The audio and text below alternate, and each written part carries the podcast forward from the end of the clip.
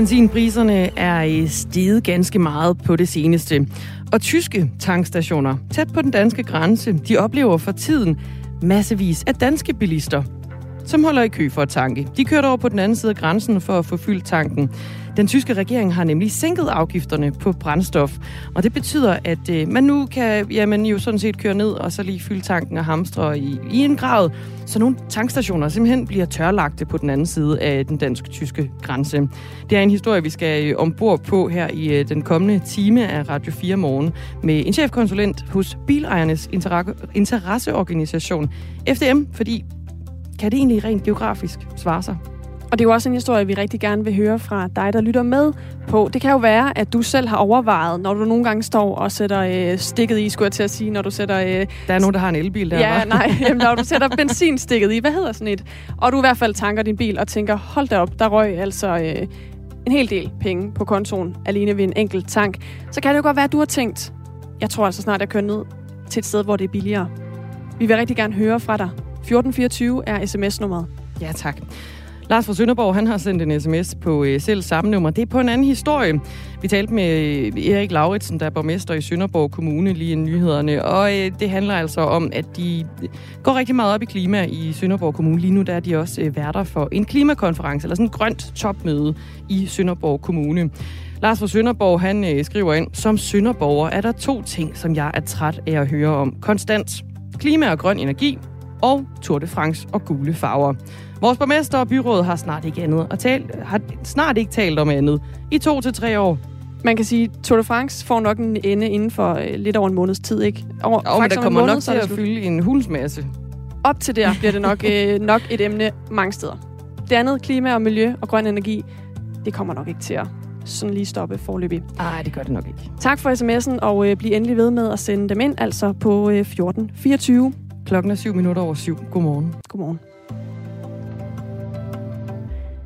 En Facebook-gruppe, der hedder Civile Politivogne, har siden april måned fået over 16.000 medlemmer. I den her gruppe, der deler medlemmer billeder af politiets civile køretøjer, altså dem, hvor man ikke sådan lige med det blotte øje kan se, at der er tale om en øh, politibil. I gruppens beskrivelse står der blandt andet sådan her. Denne gruppe har til formål at afdække politiets cover i de forskellige civile vogne, MC'er og fotovogne. Reglerne er simple. 1. Du er herinde med det formål at afdække eller lære de forskellige civile at kende. 2. Du har en god og ordentlig tone. Hvad du synes om politiet blander vi os ikke i, men er du politilover, så bør du melde dig ud. Godmorgen, Otto Trebian.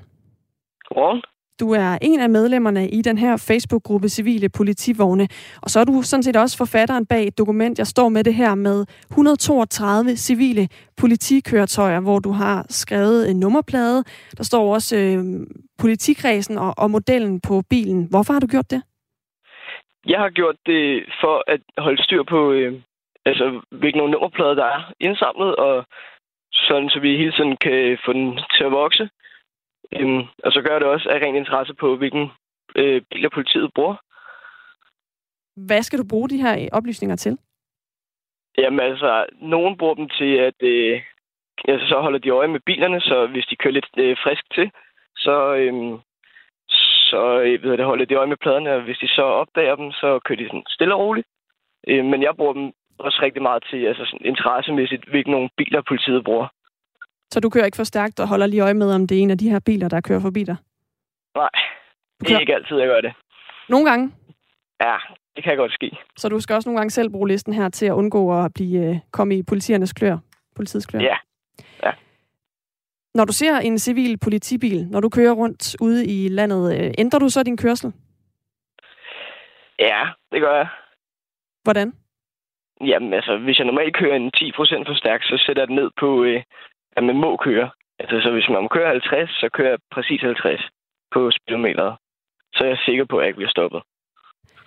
Tænker du ikke, at der er en grund til, at politiet lige netop har civile biler, som altså ikke lige sådan på lang afstand kan spottes som politibiler? Jo, jo, der er vel en grund til det. Hvad tror du, grunden er? At det, jamen, det er nok for at fange dem, der ligesom kører for stærkt.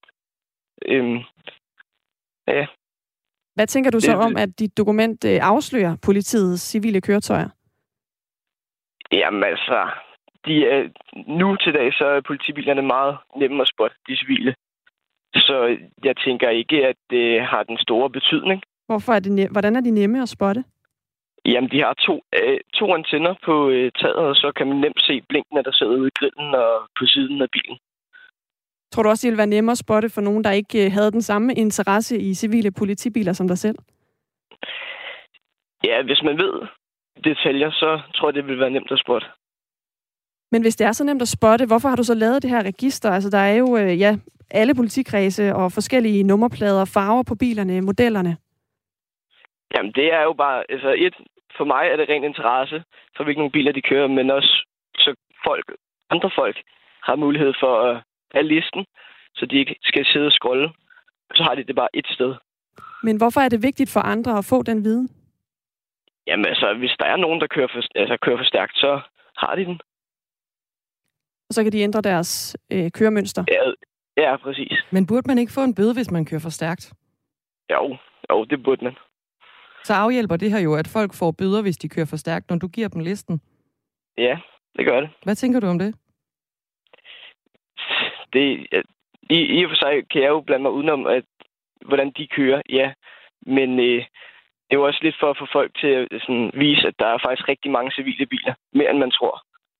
Men netop de her civile biler er der jo af en grund, du var også inde på den før. Det er jo også sådan så, at man ikke altid lige kan, kan spotte bilen, og dermed jo kan, kan ændre på den måde, man kører på. Så, så når du gør det her, når du går ind og laver det her register, er du så ikke med til at øh, sikre, at der er færre, der rent faktisk kører ulovligt, som bliver fanget i det? Jo, det er jo vel, altså... Men det er vel også med til at gøre, at folk måske kører pænere, og så færre færdselsuheld. Vi har fået en sms fra øh, vores lytter Katarina. Hun spørger, hvorfor kan I ikke bare køre efter reglerne? Utroligt så meget nogen vil gøre for at snyde. Ja, det er jo en, altså, det er jo en kultur at uh, have nogle fede biler og køre lidt for stærkt. Og det kan jeg ikke, det kan man ikke ændre på, tror jeg. Men er du ikke med til i hvert fald at gøre det nemmere netop at køre for stærkt, når du laver en liste som den her, hvor vi øh, alle sammen kan gå ind og se, hvad for nogle civile politibiler, der kører rundt i landet? Nej, det vil jeg ikke selv mene. Hvorfor ikke? Jamen altså, jeg har jo lavet, altså listen, når man har den, så kører man jo, det er jo godt være, at folk de kører sådan grimt, hvis man kan sige det, men når de så har listen, så hvis de så ser en civil bil, så kører de jo pænt og så ved de, at de er i området. Men når de så ikke øh, længere kan se den civile bil, så kører de vel grimt igen? Det ved jeg ikke. Tror fordi du, de gør det? Nogen vil, ja. Der er nok også nogen, der så vil køre pænt, fordi så ved de, de er i området. Men hvis du øh, ikke havde lavet den her liste, så vil der jo være nogle af dem, som for at bruge dit eget ord, køre grimt, som faktisk ville blive øh, opdaget af politiet, ville få en straf, som jo er det, vi egentlig også har bygget vores samfund op omkring. Altså gør man noget, der ikke er lovligt, så bliver man straffet i håb om, at så gør man det ikke en anden gang. Så er du ikke med til her at, at hjælpe de her mennesker, som kører ulovligt? Øh, jo og nej. Ja, nej. Hvordan både ja og nej? Jamen altså jo, jeg er jo med til, at når de så ser dem, så kører de jo pænt, men bagefter kører de nok ikke pænt. Men på den anden side, så kan det også være, at de så kører penge bagefter, så ved de, at de er i området. Så kan det være, at de dagen efter går ud og kører øh, grimt igen, men så er det jo bare sådan, det er. Men den liste, du har, øh, har udført, øh, Otto Trebjern, den er jo også lidt en åben invitation for, at folk de kan køre uhensigtsmæssigt. Nej. Det er den jo ikke. Hvorfor mener du ikke det? det er jo, den er jo ikke lavet, så folk de kører uhensigtsmæssigt. Den er der jo bare for, at vi har en liste over pladerne. Så man kan se, hvornår der kører en civil politibil bag en, eller i nærheden af en? Ja. Hvorfor mener du ikke, det er en åben invitation til, at når man så kan se, at der ikke er en civil politibil, så kan man køre over fartgrænsen på det givende område? Jamen, alle kan jo køre, altså man kan jo altid køre over fartgrænsen. Også selvom de er der, så det er jo ikke sådan, at du bruger den hver dag jo. Altså, du, der er jo ikke, jeg tror ikke, der er nogen, der kører med den på deres telefon, når de kører, og så ser de. Hvor ofte bruger du egentlig listen? Jeg bruger den ikke selv. Men jeg kører også selv pænt. Har du aldrig nogensinde øh, set en af de biler, du selv har registreret, og så lige justeret på den måde, du har kørt på? En gang har jeg. Hvad, hvad skete der der? Jamen, jeg kørte 10 procent for stærkt, og så øh, satte jeg bare farten ned på det, den var. Når man har de her civile politibiler, så er det jo ikke kun det her med at køre for stærkt. De har mulighed for at, at afhjælpe eller gå ud og, og forholde sig til politiet. Det er jo også noget, man for eksempel kan bruge til nogen, der laver farligere og grovere forbrydelser. Hvis det her register betyder, at der er nogen, der kan slippe afsted med at lave farlige og grove forbrydelser, hvordan har du det så med det? Det, det har jeg ikke nogen, noget at sige til. Altså, jeg kan jo ikke vælge, hvad folk de, hvordan folk kører. Men hvis nu du ikke havde lavet den her liste, så var der måske nogen, der ikke vidste, hvad der var en civil politibil, og hvad der ikke var. Enten, altså hvis jeg ikke havde lavet listen, lavet listen, så var der måske nogle andre, der havde lavet listen. Vi har en lytter, der spørger, hvis Otto er interesseret i at holde styr på, hvilke biler politiet kører i, hvad skal du så med nummerpladerne? Det er jo, altså nummerpladen, det er jo sådan, så jeg kan slå op, hvilken, øh, ved det, hvilken bil det er. Behøvede den at stå på, årgang? på listen så? Hvad? Behøvede den at stå på listen, du har lavet? Ja, yeah. Hvorfor? fordi så er det, har den både, øh, hvad hedder det, så hjælper den både mig, men den kan også hjælpe andre. Hvordan kan den hjælpe andre? Ja, men altså dem, der kører for stærkt, eller dem, der kører lidt frisk til, dem, der har lavet noget ved deres biler, så ved de bare det. Så kan de se. Du skal have tak, fordi du var med til at fortælle om det her til morgen, Otto Trebjern. Det var så lidt.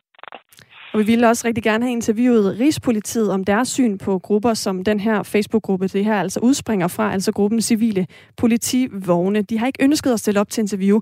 I stedet så har vi fået et skriftligt svar, der lyder sådan her. Rigspolitiet er bekendt med, at der findes diverse grupper på sociale medier, hvor der deles billeder taget i offentligheden af politiets køretøjer og materiel. Dog er det ikke ulovligt at danne sådan nogle grupper. Der er kommet sms'er ind undervejs øh, i det her interview. Der er blandt andet en, der skriver, det er vel ikke anderledes end den fartkontrol-app, man kan få. Parentes, alle har. Hold nu op med at plage den unge mand. Og så er der en anden, der også skriver, øh, listen er ubrugelig, når du sidder i en bil og kører. Med mindre du jo kan huske alle nummer- nummerplader, påpeger Sam på 1424. Der er også en anden, der skriver, lad dog folk oplyse hinanden, hvad med radiotrafikmeldinger om fartfælder. Og så er der også Mia, der skriver, hvorfor potentielt dræbe andre ved at køre ulovligt. Jeg forstår det ikke. Hvis det blot er din, for din fornøjelse, risikerer du at dræbe eller invalidere andre. Det skal stoppes med alle muligheder. Tak for alle sms'erne. De er altid velkomne på 1424. Klokken er 18 minutter over syv, og du lytter til Radio 4 morgen. Få morgens første nyhedsoverblik med dagens første fem her på Radio 4. Dagens tophistorie er... Alle hverdage udvælger vi de vigtigste nyheder, og du får dem i vores nyhedspodcast, dagens første fem. De seneste oplysninger tyder på, Tag nyhedsoverblikket fra Radio 4 med i ørerne, så er du opdateret på de fem historier, du har brug for at kende, når din dag begynder. Det er en sag, vi følger hele dagen. Dagens første fem er fem historier på 5 minutter. Alle hverdage kl. 6.30 i vores app. Radio 4 taler med Danmark. Top Gun Maverick. Det er en øh, ny film, Tom Cruise er i hovedrollen. Den øh, er en afløber af den tidligere Top Gun-film fra 80'erne. Og den går altså sin sejrsgang i det meste af verden lige nu. Men hvad er succes uden en smule modgang? Filmen den er blevet sagsøgt nu for rettighedsproblemer. Det er øh, en familie til den israelske forfatter, der hedder Ehud Yonai, som har sagsøgt filmselskabet bag, og det skriver blandt andre Ekstrabladet og TV2. Baghistorien er, at øhm, den oprindelige Top Gun-film fra 86, den var inspireret af den israelske forfatters artikel Top Guns fra 1983. Oprindeligt så købte man så rettighederne til den her artikel, så der altså ikke var nogen som helst øh, problemer eller udstående med at lave en film med inspiration fra det, som den israelske forfatter havde skrevet. Problemet det er så bare nu, at US Copyright Act i en dom fra 2018 erklærede, at det rettighederne til Ehud Jonas artikel ville udløbe to år senere, altså i 2020. Og det øhm, har Paramount Pictures, som har produceret den her film, måske glemt eller fortrængt på den ene eller den anden måde. Forfatterens øh, familie har nu altså øh, sagsøgt, og de vil gerne, at man med udgivelsen af øh, Top Gun Maverick giver dem nogle penge fra overskuddet. Der skal, nogle, der skal nogle penge til, fordi de mener jo ikke, at Paramount Pictures har sikret sig rettighederne på ny, mm. efter rettighederne udløb, og at selskabet jo så har brudt den her copyright ved at lave en efterfølger til den øh, oprindelige Top Gun-film, uden at spørge om lov eller øh, give en eller anden form for en kompensation til de efterladte. Lige nu der er det øh, sønnen og øh, enken fra Ehud som, øh, som sagsøger. De vil gerne have, at øh, de får et større, det er endnu uspecificeret millionbeløb i erstatning, og så også deler indtjeningen fra Top Gun Maverick. Det kan blive ret mange penge, fordi der er rigtig mange, der valgfarter i biografen lige nu for at se den film. Paramount Pictures de har øh, reageret på det her søgsmål. De kalder det for grundløst, og de mener, at tid og corona spiller en væsentlig rolle i sagen. Det er øh, advokaten, som repræsenterer Paramount, der fortæller til BBC, at filmselskabet altså havde planer om at producere Top Gun Maverick i 2018. Hmm. Altså dengang rettighederne faktisk udløb. Så vil de lancere den i 2019. Det vil sige, inden copyright-artiklens rettigheder udløb i 2020. Så de ville producere den i 2018, den skulle udkomme inden rettighederne, de udløb i 2020. Så kom corona, Ja, så den stopper for det hele, som det gjorde med så meget andet. Det hele bliver altså forsinket på grund af en, øh, en pandemi. Og om det er lovligt at undskylde sig med, at man ikke har rettighederne, når filmen udkommer, det bliver omdrejningspunktet i den her kommende sag, der øh, kommer til at køre mellem en israelsk forfatter og øh, hans familie, og så Paramount Pictures, der har øh, produceret den her Top Gun-film. Det er det, man kunne kalde den svære toer på en sådan meget øh, juridisk øh, område, et område, ikke der? Lige præcis. Ja. Nå, klokken er 7.22.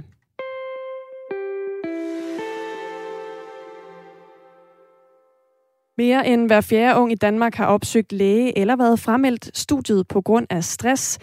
Det viser en ny undersøgelse, som Unge Trivselsrådet står bag.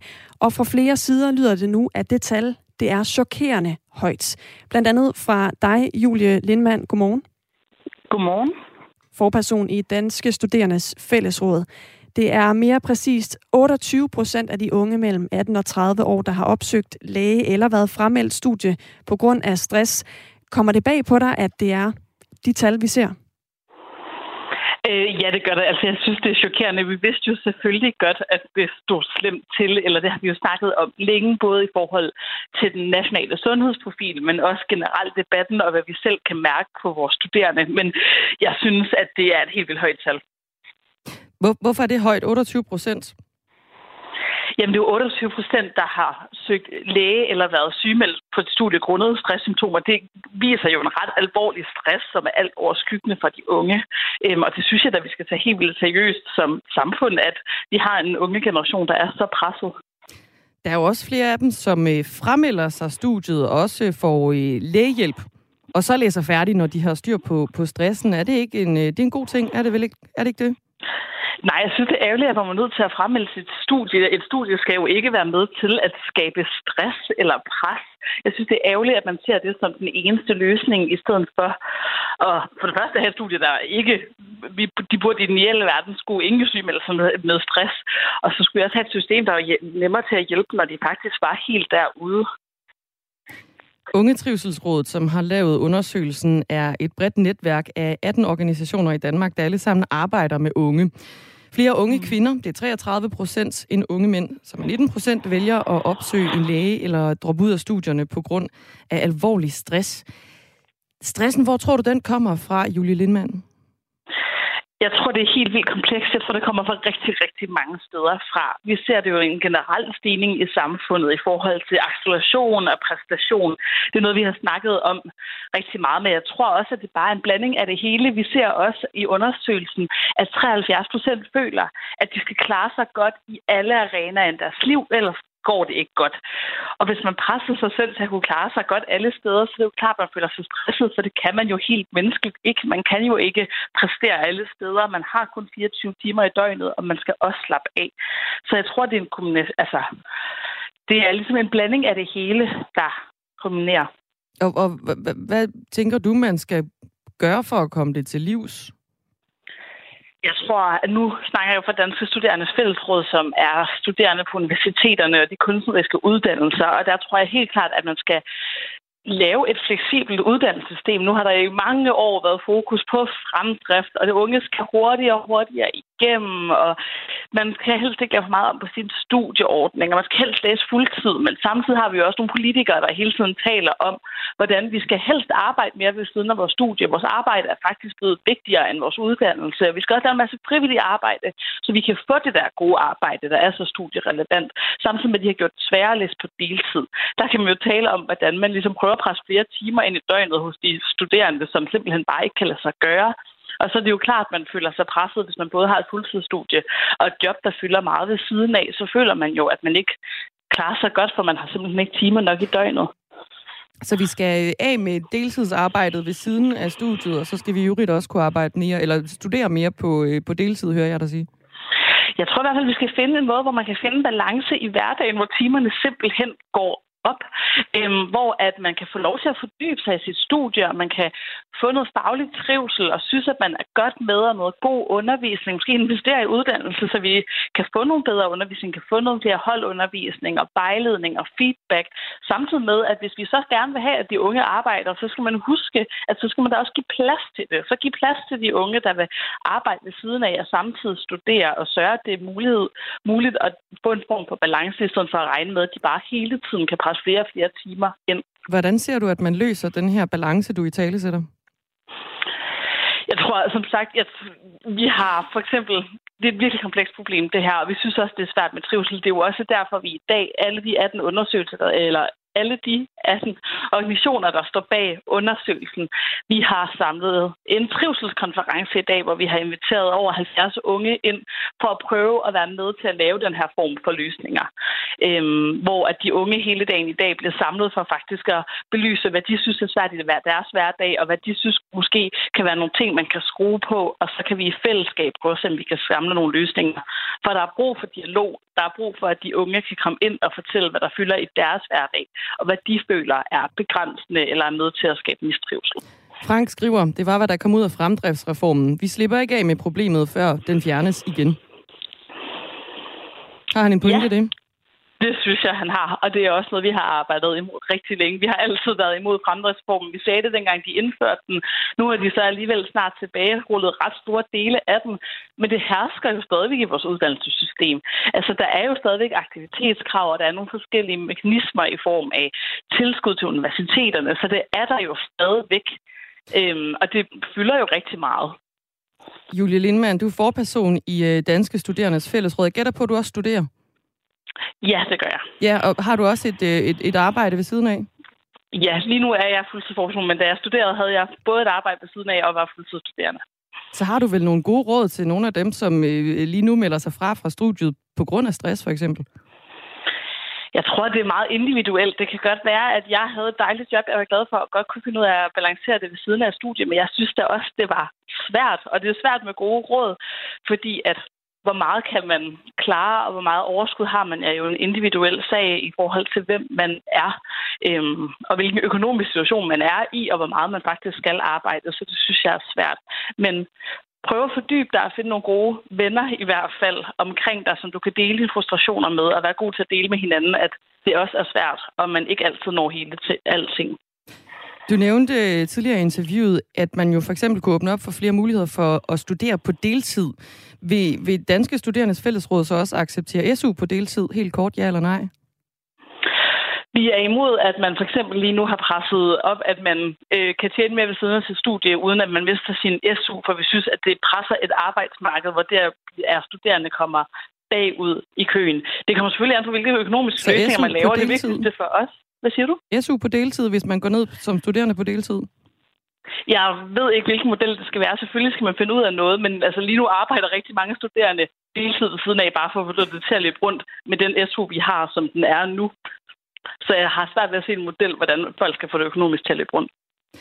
Så lød det fra Julie Lindmann, der er forperson i øh, Danske Studerendes Fællesråd, altså oven på en øh, ny undersøgelse, der viser, at mere end hver fjerde unge i Danmark har opsøgt læge eller været fremmeldt et studie på grund af stress. Det er en øh, undersøgelse, som Ungetrivselsrådet står bag.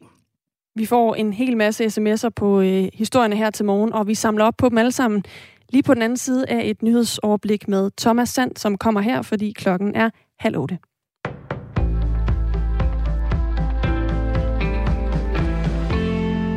En god tur med havets brusen i ørerne og følelsen af varmt sand mellem tæerne. En enkel oplevelse, der kan give ro og lindring hos psykisk sårbare og som nu kan udbredes til hele Danmark.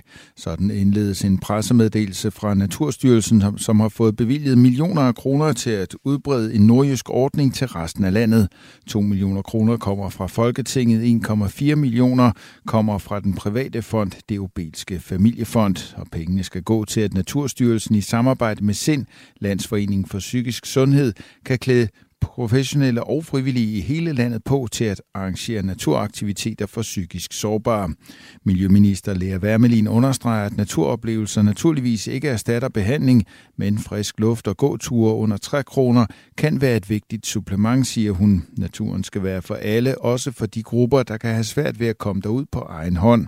Derfor håber jeg, at rigtig mange vil melde sig til at hjælpe endnu flere psykisk sårbare ud i naturen i alle landets kommuner, siger hun i pressemeddelelsen fra Naturstyrelsen.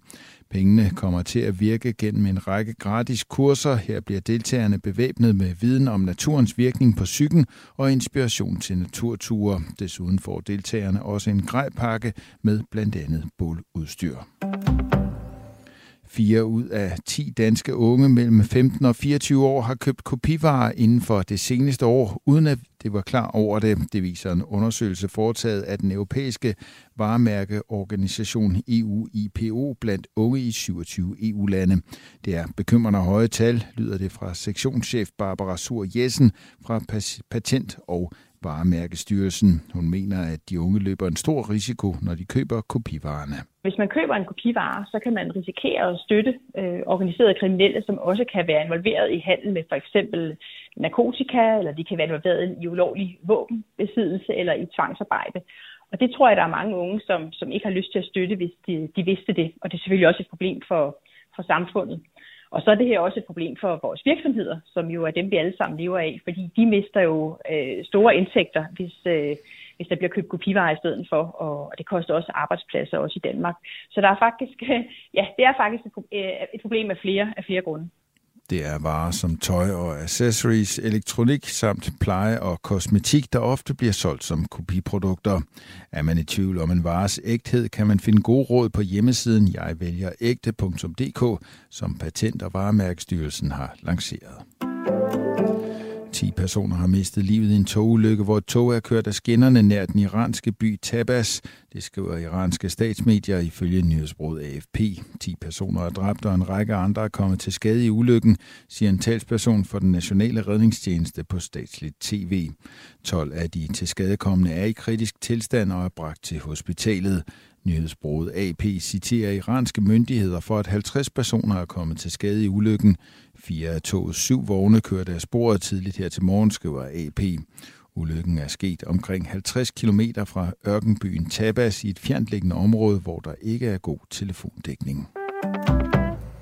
Det bliver enten Australien eller Peru, der ender i Danmarks gruppe ved fodbold-VM sammen med Frankrig og Tunesien. Australien vandt i aftes 2-1 over Forenede Arabiske Emirater. Dermed står det klart, at Australien skal møde Peru i en kamp om at komme med til verdensmesterskaberne. Vinderen, der altså får en VM-billet, får den fjerde og sidste plads i gruppe D. Kampen mellem Australien og Peru spilles næste mandag 13. juni i Katar. I dag skyde og først enkelte byer, især i Nordjylland, men efterhånden tørt og lidt sol her og der. På Bornholm dog tørt og nogen eller en del sol. Vi får temperaturer mellem 14 og 20 grader.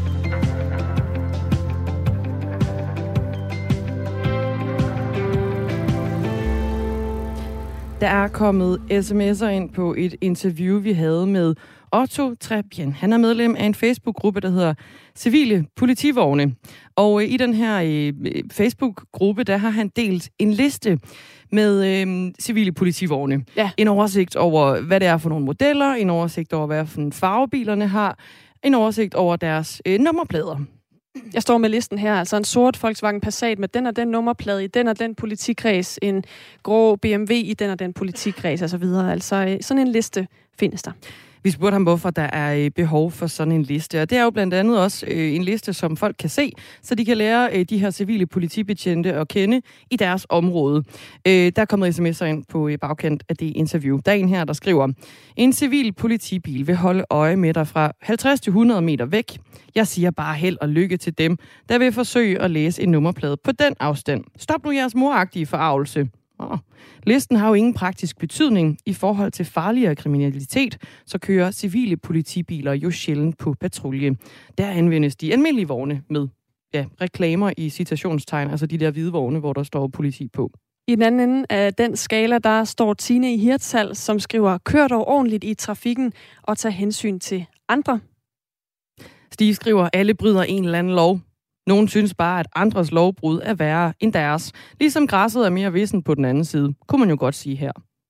SMS'erne er øh, altid velkomne her ind i øh, programmet, og vi fortsætter lidt i øh, et biltema.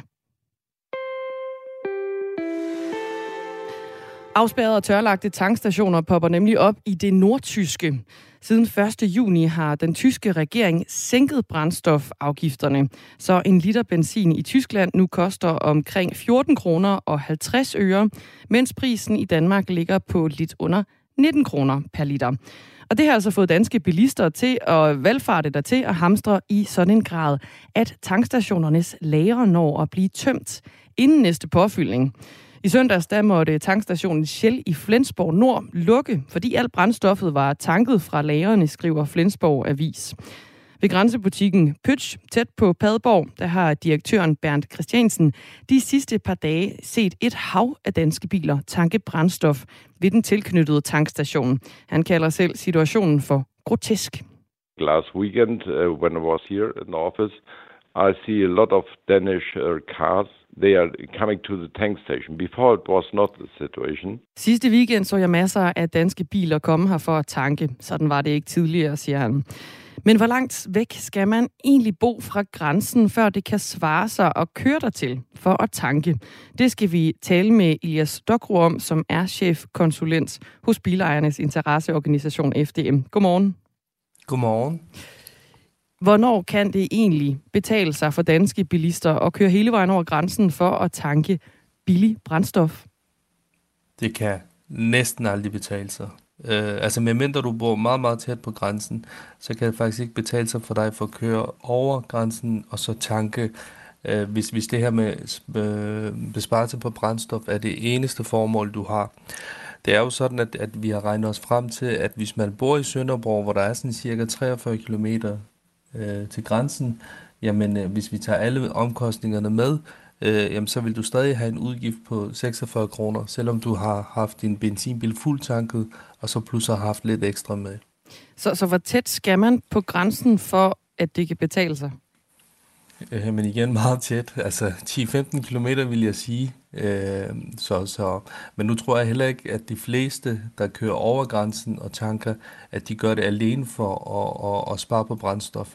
Øh, jeg tror, at mange har, har set fidusen ved at køre over grænsen, både tanke til billig brændstof, og så øh, også gøre en god handel over grænsen.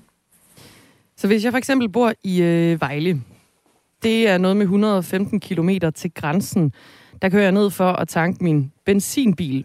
Øh, sådan et regnskab har du også det. Nu nævnte du Sønderborg.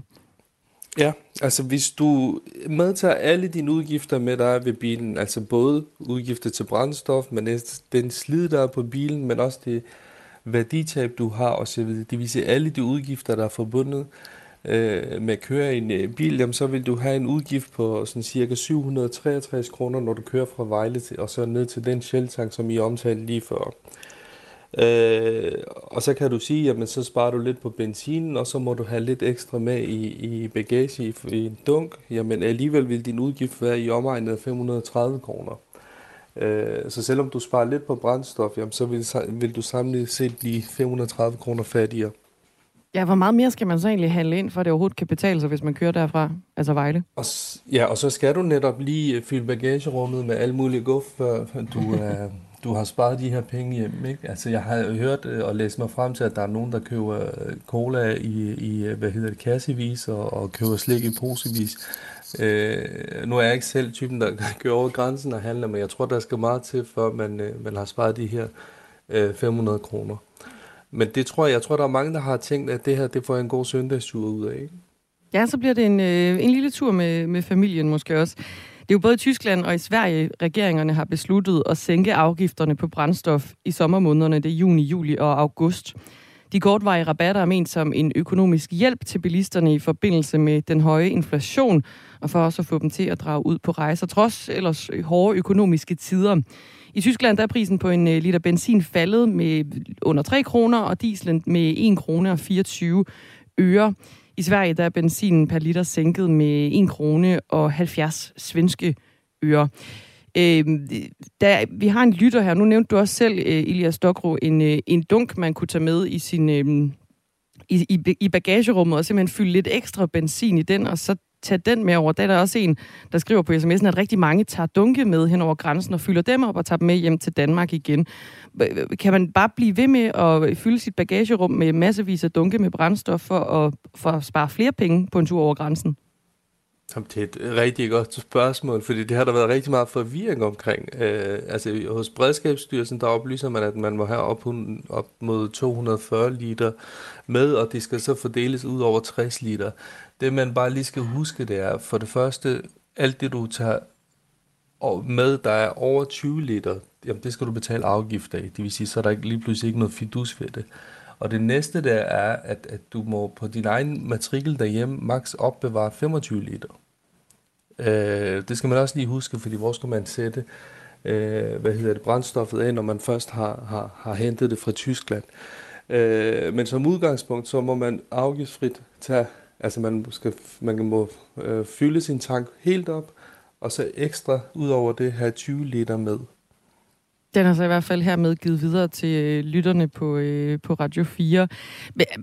Er der mange danskere, er det din oplevelse, som falder i en benzinfælde ved at køre over grænsen for at tanke, hvis de bor flere kilometer væk?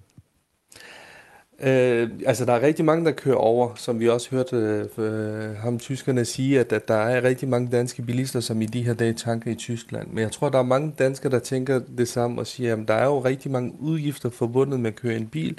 Det vil sige, brændstof udgør det ikke alene. Der er også noget omkring værditabet og dæk og slitage osv. osv. Så de har nok regnet sig frem til, hvor, mange, øh, hvor meget grænsehandel der skal til, for, øh, for, for øh, turen er tjent hjem. Så jeg tror igen, det her med, det er en, øh, en, en, øh, en god anledning til at køre en tur syd over grænsen, og så lave noget grænsehandel, og så lige inden man kører over grænsen, og så tanker man også billig brændstof. Vi rundede jo lige øh, kort før øh, turen fra Vejle og så ned omkring grænsen for at, øh, at tanke, og det blev til over 700 kroner. Det er der en, der lige har et ekstra spørgsmål til, jeg lige vil, øh, vil kaste efter dig. Over 700 kroner for at køre fra Vejle, det lyder helt sindssygt. Brændstof med danske priser er maks 250 kroner. Vil du prøve at sætte et par, et par ekstra ord på det regnestykke? Ja, og, det, øh, og bilbudget er ikke bare lige til, fordi når vi kører i bil, så tænker vi, om det eneste udgift, vi har, det er det, vi betaler på vejen. Altså jo, det gør vi også, det er brændstof. Men så skal du også lige huske, at for hver kilometer, du kører, jamen så nærmer din bil dig til en service. Øh, det vil sige, at du har nogle omkostninger øh, forbundet med service per kilometer. Og dernæst så skal, har du også nogle selvfølgelig udgifter til, til, til slitage på dækket. Og så har du selvfølgelig også nogle faste omkostninger, så du har, uanset om, om du kører den tur eller ej. Altså det er i form af, af sådan noget som ejerafgifter, forsikring osv. Ikke? Men det folk mest glemmer, det er det, der hedder værditabet på bilen. Altså bilen taber jo værdi for hver kilometer, den kører. Og det er ikke en udgift, du har lige med det samme. Det er en udgift, du først får, når du, når du skal sælge din bil.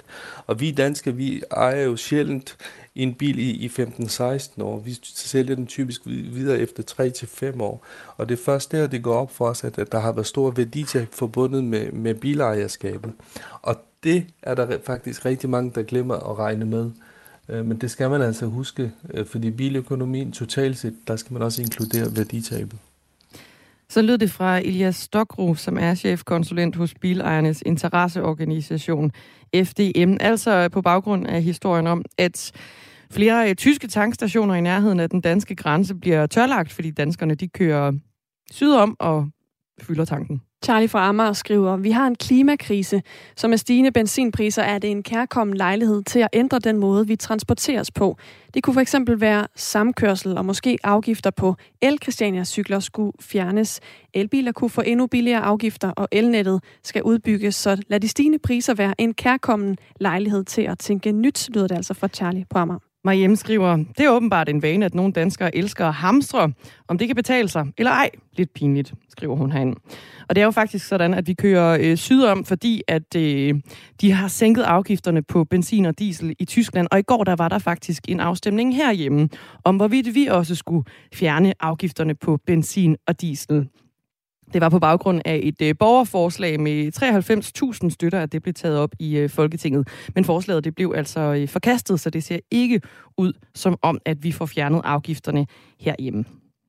Klokken er 7.45. Folketinget har vedtaget en ny lov, der skal gøre det nemmere at optage et boliglån på landet. Men loven får nu kritik for at være varm luft.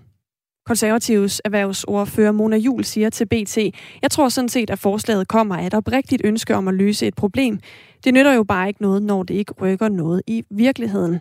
Ane Arndt Jensen er viceadministrerende direktør i bankernes interesseorganisation Finans Danmark. Godmorgen.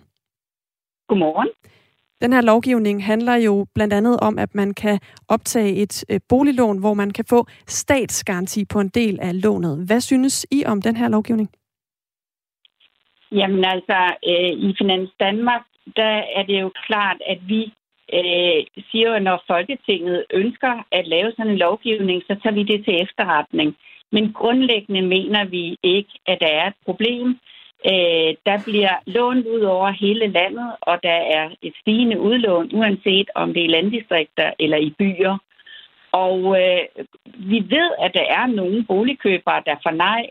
Der viser undersøgelser faktisk, at afslag det er cirka hver tiende, der får det, og det er jo altså uanset, om det er på landet eller i byen. Det betyder altså, at 9 ud af 10 boligkøbere, de får stadigvæk øh, et ja til at få et lån. Hvordan, og vi vil ved, du lige bare lige kort beskrive, hvordan, øh, hvor du har de tal fra? Ja, de tal har jeg fra en undersøgelse, en opinionsundersøgelse, som øh, vi har fået øh, øh, opinion til at lave for os, hvor man har spurgt øh, 500 øh, boligkøbere henholdsvis øh, i land, og så også 500 på, i byområderne. Så, øh, og det svarer jo også til det, der er vores, øh, vores fornemmelse fra, øh, fra den dagligdag, som banker og realkreditinstitutter står i. Øh, og jeg kan også understrege her, at det, det viser, at dem, der får afslag, de får det på grund af manglende økonomi. Og, øh, og det er jo sådan, og det skal vi blive ved med at sikre, øh, at, øh, at folk skal have råd til at sidde i den bolig, de køber. Øh, vi kan ikke sende folk ud i overgældsætning og den slags. Det siger reguleringen, og som Folketinget så øvrigt selv har lavet jo også. Øh, og det er flertallet af dem, der så får et afslag, uanset om det er i landdistrikt eller i byer, de får det på grund af manglende økonomi. Og min hovedpointe er her, at den nye statsgaranti, den indebærer også, at der skal gives afslag, når familien ikke har råd til at have lånet, altså når der ikke er økonomi. Så det, man skal være op på, det er, at der vil stadig være rigtig mange, der får øh, afslag på at få et lån. Hvis vi så holder, os, øh, holder fokus på de steder i Danmark, hvor det i dag kan være umuligt at optage lån i et realkreditinstitut til et hus, selvom man har orden i økonomien. Anerkender du, at der er tilfælde rundt omkring i landet, hvor det er situationen? Jeg vil ikke afvise anden, at der kan være nogle enkelte tilfælde, øh, fordi der kan det handle om ejendommens beskaffenhed, altså ejendommens værdi.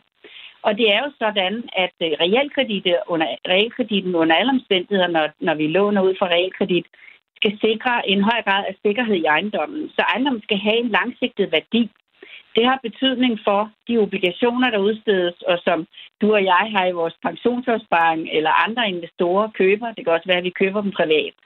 Og det, det med den høje grad af sikkerhed øh, er jo nødvendigt for at øh, sikre, at vi får den gode, lave rente, øh, som hele Danmark og alle danskere, der har realkreditlån, og det er rigtig mange, øh, har glæde af.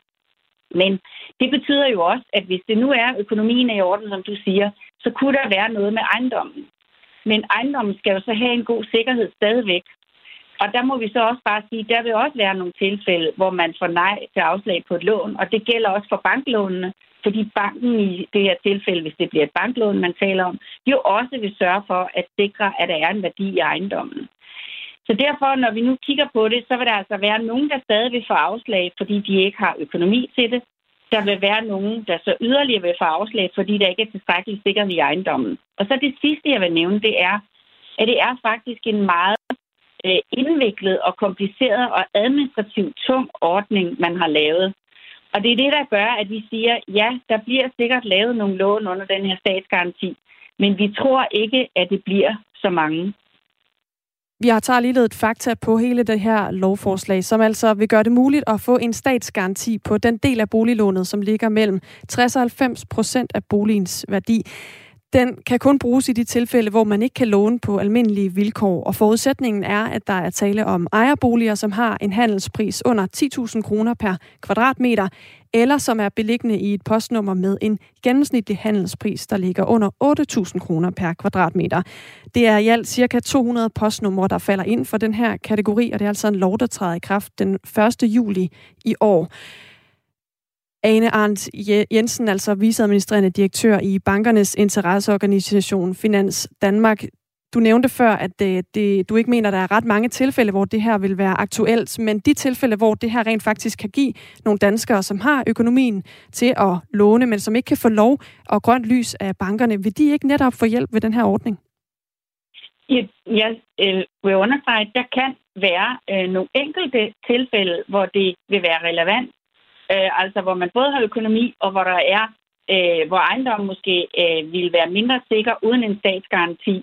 Øh, men øh, vi tror stadigvæk, at det vil være forholdsvis få øh, tilfælde. Hvad får dig til at tro, fordi, at det vil være få tilfælde? Øh, fordi at, øh, som jeg sagde før, der er altså, det er sådan, at langt de fleste, 9 ud af 10, faktisk får de lån, de gerne ønsker. Så det er en tiende del, der får afslag, og de fleste af dem får det på grund af manglende økonomi, og de skal stadig have afslag. Det har øh, regeringen og Folketinget jo forudsat, at man skal stadig have økonomien. Så vi er nede i nogle små tal, og derudover så skal der altså være en eller anden tilstrækkelig sikkerhed i ejendommen. Og så, for det sidste, øh, så til sidst vil jeg så nævne, at det er en meget administrativt tung ordning. Så det, jeg tror, der vil komme til at ske, det er, at der vil være mange tilfælde, hvor man ligesom i dag finder nogle løsninger. Det kan også være, at det bliver et banklån. Og så vil der være nogle enkelte tilfælde, hvor den her øh, ordning vil kunne bruges, og, øh, og det tager vi til efterretning. Altså vi har jo ligesom Folketinget et ønske om at, at få vækst og udvikling i hele Danmark. Så er det så bare vigtigt at huske det store billede. Det sker også i dag, fordi vi låner ud fra banker og realkreditinstitutter i hver et hjørne af Danmark, og det er heldigvis undtagelsen, at der bliver givet et nej.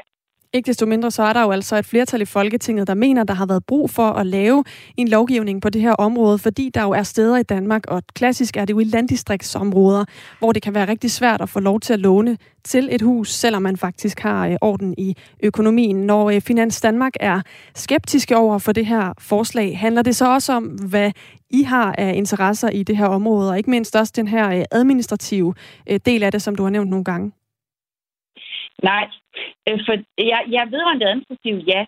Men grundlæggende har vi jo kun én interesse, øh, uanset om det er en bank eller et realkreditinstitut, og det er jo at give et lån. Men man skal jo have en sikkerhed for, at man kan få pengene tilbage. Øh, og det er jo, altså realkredit og banker låner jo dagligt ud i hele landet, øh, og, og, og det vil vi blive ved med. Der er nogle enkelte tilfælde, hvor der bliver givet et nej, og det er der jo så en god grund til. Og så siger jeg, så kan der være nogle meget få tilfælde, der kan komme på tale med den her ordning. Men vi tror ikke, det bliver voldsomt mange, også fordi den er administrativt tung. Hvis du skal komme med et bud, hvor få tilfælde vil det så være tale om ifølge dig? Det har jeg ikke noget øh, bud på. Øh, nu må ordningen i gang. Altså, vi, er jo, vi anerkender jo, at der er flertal, der ønsker det her. Og så må vi jo se, øh, hvordan ordningen kan komme til at fungere. Og øh, det vil vi også komme tilbage til, fordi der skal laves afrapportering løbende øh, om omfanget af långivningen, og så må vi jo se på det hen ad vejen, hvordan det udvikler sig. Men hvis du ikke har nogen tal, du, eller et bud på et tal her, hvordan kan du så sige, at det er få tilfælde? Fordi jeg måler det i forhold til de mange lån, der bliver givet, hvor 9 ud af 10 danskere allerede i dag får deres lån, hvor de fleste af dem, der får et afslag, får det på grund af manglende økonomi, og de fortsat skal have afslag. Derfor ved jeg, at det bliver forholdsvis få tilfælde, og så skal der være en række andre betingelser opfyldt også, omkring ejendommens sikkerhed. Øh, så, så derfor vil det blive forholdsvis få. Og så når jeg i tillæg siger, at det bliver en administrativt tung ordning, så, så er det også med til at trække i nedadgående retning. Men jeg kan ikke sætte et øh, tal på. Så lød det fra Ane Arndt Jensen, altså viceadministrerende direktør i Finans Danmark. Og vi vender den her nye lovgivning med Steffen Damsgaard, der er formand for Landdistrikternes Fællesråd. Det er på den anden side af klokken 8.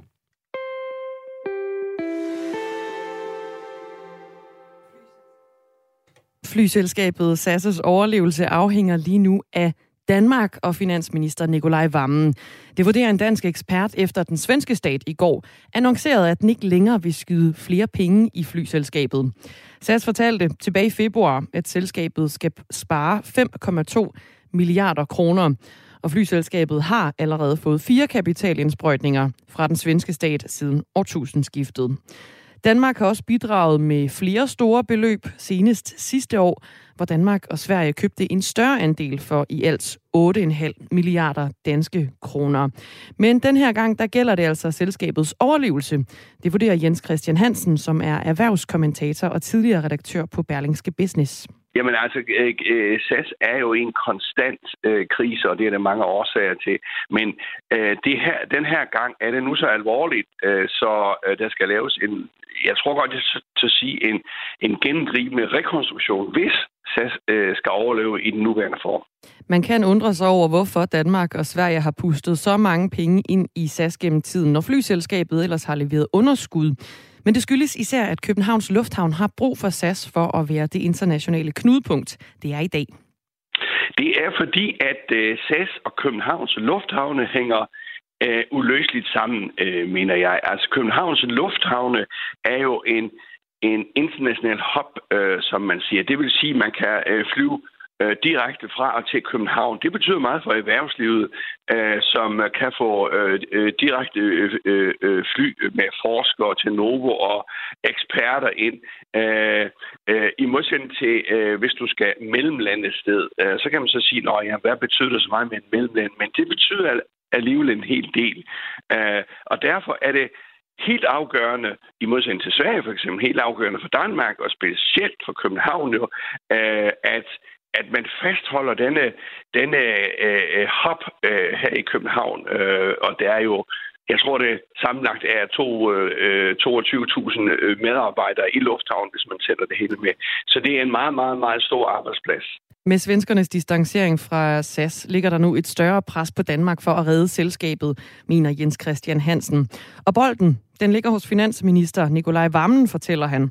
For enten så skal Danmark skyde flere penge ind i SAS, eller også så skal man ud af selskabet. Men selv det kan blive svært, siger han. Ja, for det første øh, kan de nok næppe sælge nu, fordi aktien er ikke noget værd øh, stort set. Altså, det er nærmest, øh, nærmest en lodseddel. Så øh, der vil det hele falde sammen. Jeg tror, øh, Nikolaj Vammen sidder nu og tæller på, på fingrene. Altså, penge har han til det sådan set. Der skal jo skydes mellem 7 og 10 milliarder kroner ind i nye, friske penge, som man siger. Øh, og derudover skal det spares på omkostninger, som du siger. Øh, og øh, SAS står i en situation, hvor de måske skal have nye fly, der ikke er så brændstofhungrende. Øh, øh, så der skal et meget, meget, meget, meget stort øh, ny indskud til. Hvis øh, den danske stat ikke kommer med det, jamen så er det jo andre investorer, der skal komme med det. Ja, og sådan en investor kunne være et andet flyselskab eller en investorgruppe, mener Jens Christian Hansen. Vi har forsøgt at få en øh, kommentar om SAS-situationen her fra finansminister Nikolaj Vammen. Han skriver i et skriftligt svar. Jeg har noteret mig den, den, den svenske stats udmelding vedrørende SAS og SAS' transformationsplan, SAS Forward, og tager denne til efterretning. Regeringen vil sammen med aftalepartierne vurdere SAS' plan og hvordan den danske stat kan bidrage til SAS' samlede plan.